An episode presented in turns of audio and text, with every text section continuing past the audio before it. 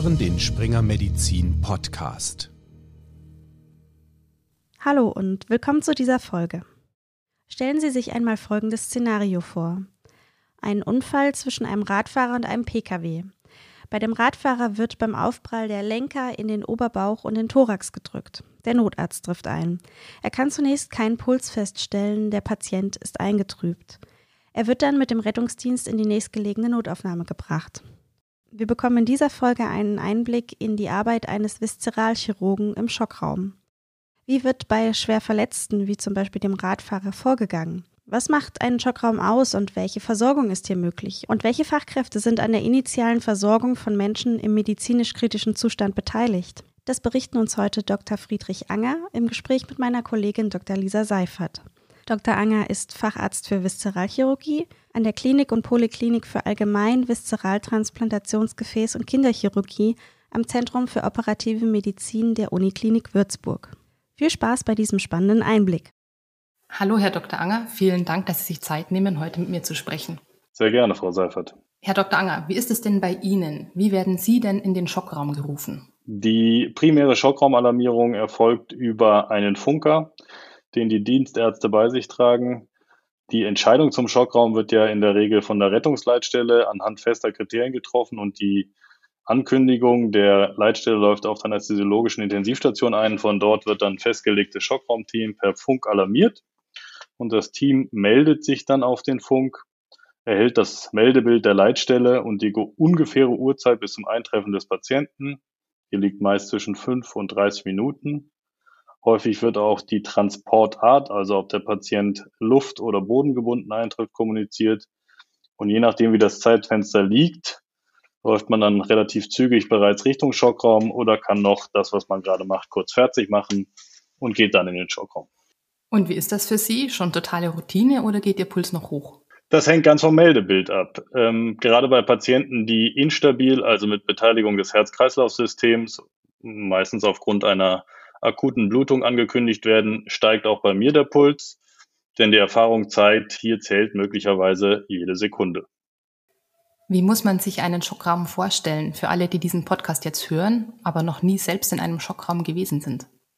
Der Schockraum ist ein großer Untersuchungsraum in der Notaufnahme, der spezielle Ausrüstung wie ein Beatmungsgerät, ein Ultraschallgerät, Röntgenapparate und Utensilien wie auf einer Intensivstation bereithält. In unserem Fall beinhaltet der Schockraum sogar einen Computertomographen, also ein CT, mit dem man Röntgenschnittbilder vom Menschen anfertigen kann.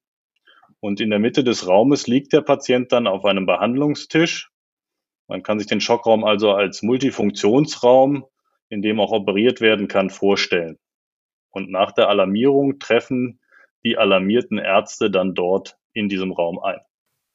Nach und nach treffen also alle Ärztinnen, Ärzte, Pfleger und Krankenschwestern im Schockraum ein. Der Patient ist aber vielleicht noch gar nicht mit dem Rettungsdienst im Schockraum angekommen. Wie gehen Sie nach einer Schockraumalarmierung praktisch vor?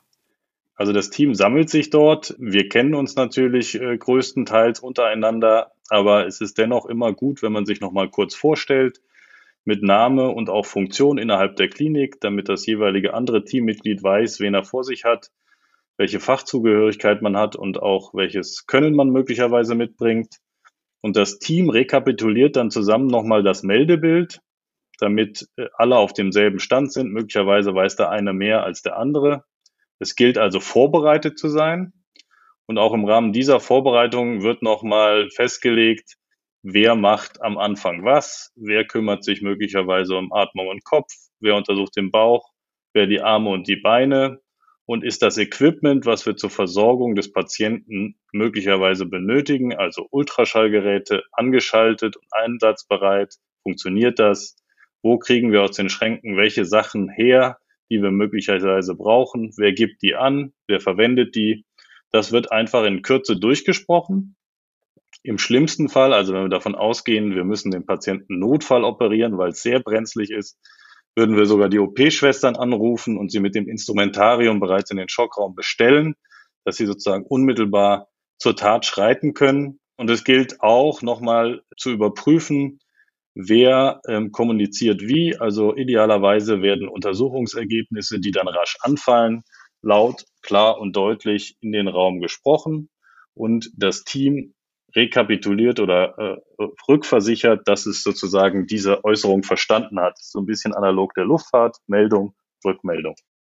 Nach welchen Grundprinzipien der Notfallversorgung arbeiten Sie im Schockraum?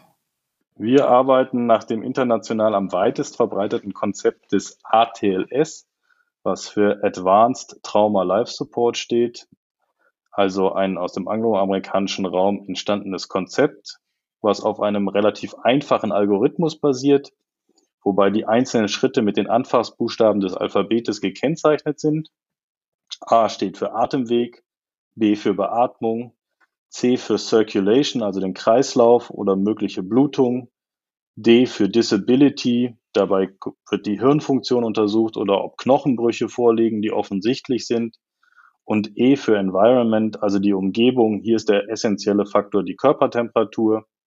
Es gilt also, möglichst rasch das zu erkennen und zu behandeln, was die größte Lebensgefahr für den Patienten darstellt. Die Amerikaner sagen dazu, treat first what kills first. Deshalb steht A für Atemweg am Anfang. Denn ist die Sauerstoffzufuhr des Patienten nicht gewährleistet, sind alle weiteren Maßnahmen sozusagen irrelevant. Im Schockraum mit in unserem Fall mindestens drei Ärzten und zwei Pflegekräften kann der ABCDE-Algorithmus dann sozusagen parallel abgearbeitet werden, weil mehrere Ärzte sich in Anführungszeichen einen Buchstaben schnappen und den abarbeiten. Bei der Übergabe des Patienten vom Notarzt an das Schockraumteam hilft das Merkwort MIST, ebenfalls aus dem angloamerikanischen Raum entstanden. M steht dabei für Mechanism, also Mechanismus. Dabei geht es um den Unfallmechanismus, der bekannt sein sollte, soweit eruierbar vor Ort. I für Injury, also das Verletzungsmuster, was der Notarzt vor Ort bereits erhoben hat. S für Vital Signs, also die Vitalparameter, die wichtigsten sind Herzfrequenz, Blutdruck, Sauerstoffsättigung. Und T steht für Treatment, also die bisher durchgeführte Behandlung durch den Notarzt vor Eintreffen des Patienten im Schockraum. Von wo bis wo reicht denn das Spektrum der Gründe, warum ein Patient in den Schockraum gebracht werden muss? Die Gründe für die äh, Einlieferung im Schockraum sind mannigfaltig. Sie reichen von einem Verkehrsunfall über einen Sturz aus großer Höhe, Arbeitsunfälle bis hin zu Schussverletzungen. Aber auch Patienten, bei denen ein chirurgisches Krankheitsbild vermutet wird und kein Unfallmechanismus zuvor stattgefunden hat, die sich aber in einem kritischen Zustand befinden, werden bei uns in den chirurgischen Schockraum verbracht. Es gibt festgelegte Kriterien bei der Leitstelle und auch die neue Leitlinie Polytrauma setzt klare Kriterien fest, wann ein Schockraum alarmiert und zusammengestellt werden sollte. Greifen wir doch hier noch einmal den Fall des verunglückten Radfahrers vom Anfang der Folge auf. Zur Erinnerung, wir haben einen instabilen Patienten nach Fahrradunfall.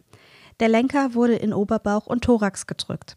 Der Notarzt kann zunächst keinen Puls ertasten, zudem ist der Patient eingetrübt und linksseitig ist das Atemgeräusch abgeschwächt. Nun kommt der Patient in den Schockraum. Wie würden Sie hier weiter vorgehen? Es handelt sich hier um einen Trainingsfall aus dem Vorbereitungskurs zur Facharztprüfung Viszeralchirurgie. Verfasst wurde der Fall von Dr. Anger zusammen mit Dr. Johann Lock. Im Interview erklärt Dr. Anger, wie hier nun weiter vorgegangen werden muss. Welche Untersuchungen werden durchgeführt, um die Lebensgefahr des Patienten auszuschließen? Also die Übergabe des Notarztes und das Meldebild lassen auf eine vitale Bedrohung des Patienten schließen. Wir müssen also schnell sein. Damit wir unsere eigene Geschwindigkeit immer objektiv nachvollziehen können, startet mit Eintreffen des Patienten im Schockraum eine Stoppuhr, die für alle im Schockraum gut lesbar ist.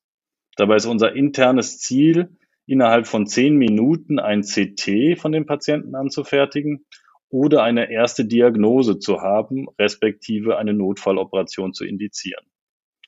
Als allererstes werden die Vitalparameter erfasst. Meistens ist es ja so, dass die Patienten vom Notarzt bereits Vitalparameter mitbringen. Es ist also ein Monitoring, was live läuft und was man unmittelbar ablesen und erfassen kann. Und dann mit der Umlagerung des Patienten von der Notfall oder der Notarztliege auf unsere Liege im Schockraum wird dann unser Monitoring angebaut. Und so während das erfolgt, erfolgt auch gleichzeitig dieser ABCDE-Algorithmus. wo mehrere Ärzte parallel Untersuchungen vornehmen und die dann rückmelden, um daraus weitere Behandlungen zu indizieren. Hier liegen also laut dem ABCDE-Schema zwei Probleme vor. Ein B-Problem, das abgeschwächte Atemgeräusch, und ein C-Problem, kein peripherer palpabler Puls. Es gelingt, Kreislauf und Atmung zu stabilisieren. Bei der klinischen Untersuchung fällt den Behandelten eine Prellmarke im Oberbauch auf. Der Patient erhält eine Thoraxdrainage in Bühler-Position und ein E-Fast, also eine systematische Ultraschalluntersuchung. Im IFAS wird freie abdominelle Flüssigkeit im rechten Oberbauch nachgewiesen. Im unmittelbaren Anschluss erfolgt ein CT. Dort bestätigt sich die Verdachtsdiagnose Leberlazeration mit einer aktiven Blutung. Was nun, Dr. Anger? Prinzipiell besteht bei Patienten mit einer Leberlazeration oder einer Zerreißung der Leber und arteriellem Kontrastmittelaustritt. Der Patient bekommt also in die Vene Kontrastmittel gespritzt, was man dann während der CT-Untersuchung nachverfolgen kann und bei stabilem Kreislauf die Möglichkeit, so eine Art Herzkatheter nur eben für die Leber zu machen, eine Angioembolisation, bei der man mit einem Katheter über die Leiste das blutende Gefäß verschließt, indem man dort kleine ähm, Substanzen reinspritzt, die das Gefäß zugehen lassen. Dies scheidet aber bei dem Patienten, den wir nun vor uns haben, aus, weil er hat eine ausgedehnte Leberlazeration, er hat weitere Begleitverletzungen also das abgeschwächte Atemgeräusch, spricht ja für eine begleitende Verletzung des Brustkorbs. Und er war initial instabil und hat sich nun stabilisieren lassen, sodass dieser Patient so schnell wie möglich in den Operationssaal gehen sollte und in diesem Fall auch gegangen ist. Sobald der Patient in Narkose ist, wird der Brustkorb und der Bauch dann steril abgewaschen, mit Tüchern abgedeckt. Und in einem derartigen Notfall erfolgt ein Bauchschnitt in der Mitte längs. Nach Eröffnung des Bauchraumes wird das Blut, was dann vorliegt ausgeschaufelt und sterile Bauchtücher in den Bauchraum eingebracht, beginne dort, wo am meisten Blut steht. Es gilt, die Blutung zu tamponieren. Nach diesem ersten Manöver werden dann die Haken eingebracht und der Bauchraum etwas besser zugänglich gemacht und er wird dann systematisch durchgeschaut auf mögliche weitere Verletzungsfolgen, abgesehen von dem, was wir im CT gesehen haben. Das muss schnell gehen. Und natürlich wenden wir uns dann rasch dem Problem, nämlich der Leberzerreißung zu. Bei der Leber ist es so, häufig reicht es, wenn man sie einfach wieder zusammendrückt in ihre ursprüngliche Konfiguration. Das macht man mit den Händen und dann drapiert man die Bauchtücher um die Leber so, dass sie in dieser zusammengedrückten Position verbleibt. Unter diesem Zusammendrücken kommt es meistens schon zu einer deutlichen Reduktion der Blutung. Und dann hat man einen kleinen Moment Zeit, um zu überlegen, was man als weiteres macht.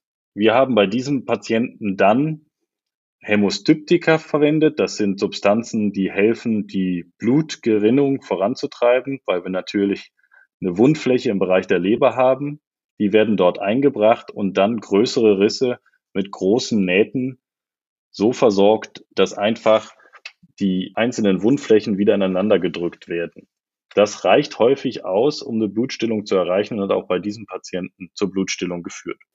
Stehen nach dieser Operation noch weitere Eingriffe für diesen Patienten an?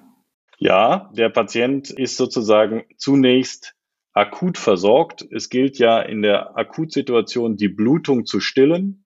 Das haben wir jetzt erfolgreich geschafft. Der Bauch wird nur provisorisch verschlossen und der Patient möglichst rasch nach der erfolgreichen Operation auf die Intensivstation verbracht wo man dann eine weitere Stabilisierung herbeiführt, die Organsysteme einzeln monitort, schaut, dass er wieder, meistens kühlen die Patienten im Rahmen der äh, Rettung und auch der Operation aus, dass man die Körpertemperatur wieder auf ein ähm, adäquates Niveau bringt.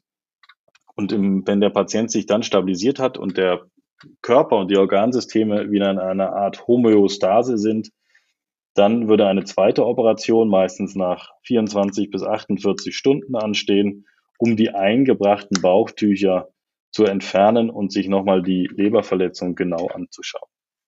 Generell gesprochen, wie lange bleiben Sie bei einem Patienten, der in den Schockraum gebracht wird? Das ist ganz unterschiedlich. Es ist A, die Frage, werde ich ähm, aufgrund des Verletzungsmusters dauerhaft benötigt? In diesem Fall ja. Es ist ein Patient, der einen Viszeralchirurgen braucht und den er dann auch bekommt. Und ich begleite den Patienten vom Schockraum in den Operationssaal und führe dann dort auch die Operation durch. Selbstverständlich operieren wir immer im Team, das heißt, weitere Viszeralchirurgen werden hinzugerufen. Wir helfen einander und ähm, wenn die Operation abgeschlossen ist, dann gibt es natürlich einen kurzen Moment der Pause. Der Patient geht auf die Intensivstation und dort besucht man ihn dann meist in den nächsten Stunden, um immer wieder zu schauen, ob alles in Ordnung ist und die Blutung, wie zuletzt im OP gesehen, auch weiterhin steht. Jetzt war es in dem Fall so, der Patient mit dem Autounfall war versorgt. Und wie ist es dann auch für Sie weitergegangen? Kam gleich der nächste Patient, der nächste Einsatz? In dem Fall kam nicht direkt der nächste Einsatz. Man hat einen kurzen Moment der Ruhe. Wir müssen ja alles, was wir durchführen, auch dokumentieren. Meistens erfolgt dann nach der Operation direkt die Dokumentation. Das Moment, wo man nochmal rekapituliert, was eigentlich alles passiert ist, was man gemacht hat. Man legt das schriftlich nieder, damit es auch für die weiter behandelnden Ärzte im Krankenhaus alles lückenlos nachvollziehbar ist. Und natürlich rührt einen sowas auch immer etwas auf. Da entwickelt ja jeder ähm, Arzt so seine eigenen Strategien. Die häufigste ist, dass man mit Kollegen einfach nochmal über den Fall spricht. Eingangs hatten Sie gesagt, dass eine Schockrahmenalarmierung Ihnen nicht mehr unbedingt den Puls nach oben treibt.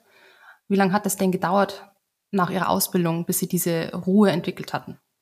Das kann ich so gar nicht Ihnen auf den Kopf zusagen. Mit der Zeit. Die Facharztausbildung in der Viszeralchirurgie dauert ja sechs Jahre. Und wenn man als junger Assistent in den Schockraum gerufen wird, dann ist man selbstverständlich äh, aufgeregter und äh, nervöser, als wenn man das nach einer mehrjährigen Berufsausbildung ist. Das kommt mit der Zeit und hängt aber auch mit der Gesamtkonstellation zusammen. Was für ein Patient liegt dort vor mir?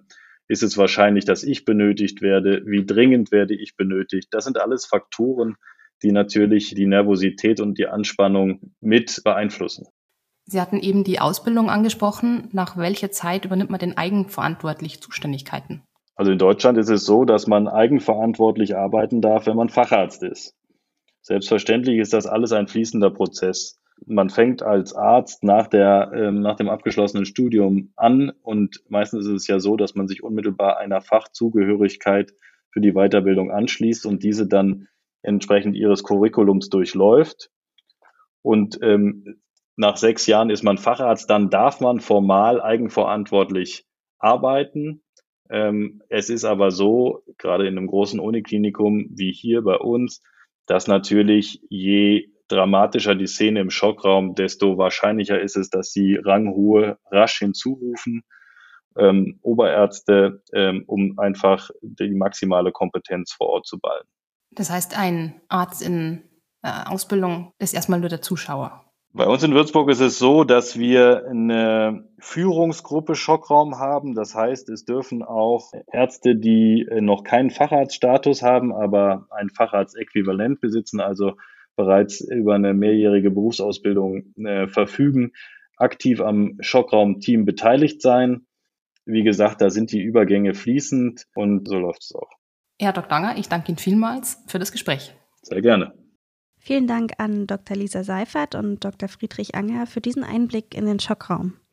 In den Shownotes habe ich Ihnen den Vorbereitungskurs zur Facharztprüfung Viszeralchirurgie verlinkt. Sie finden dort im Moment 27 Trainingsfälle, 23 weitere sind für die zweite Jahreshälfte geplant. Mein Name ist Claudia Bayer und ich bin Redakteurin bei springermedizin.de.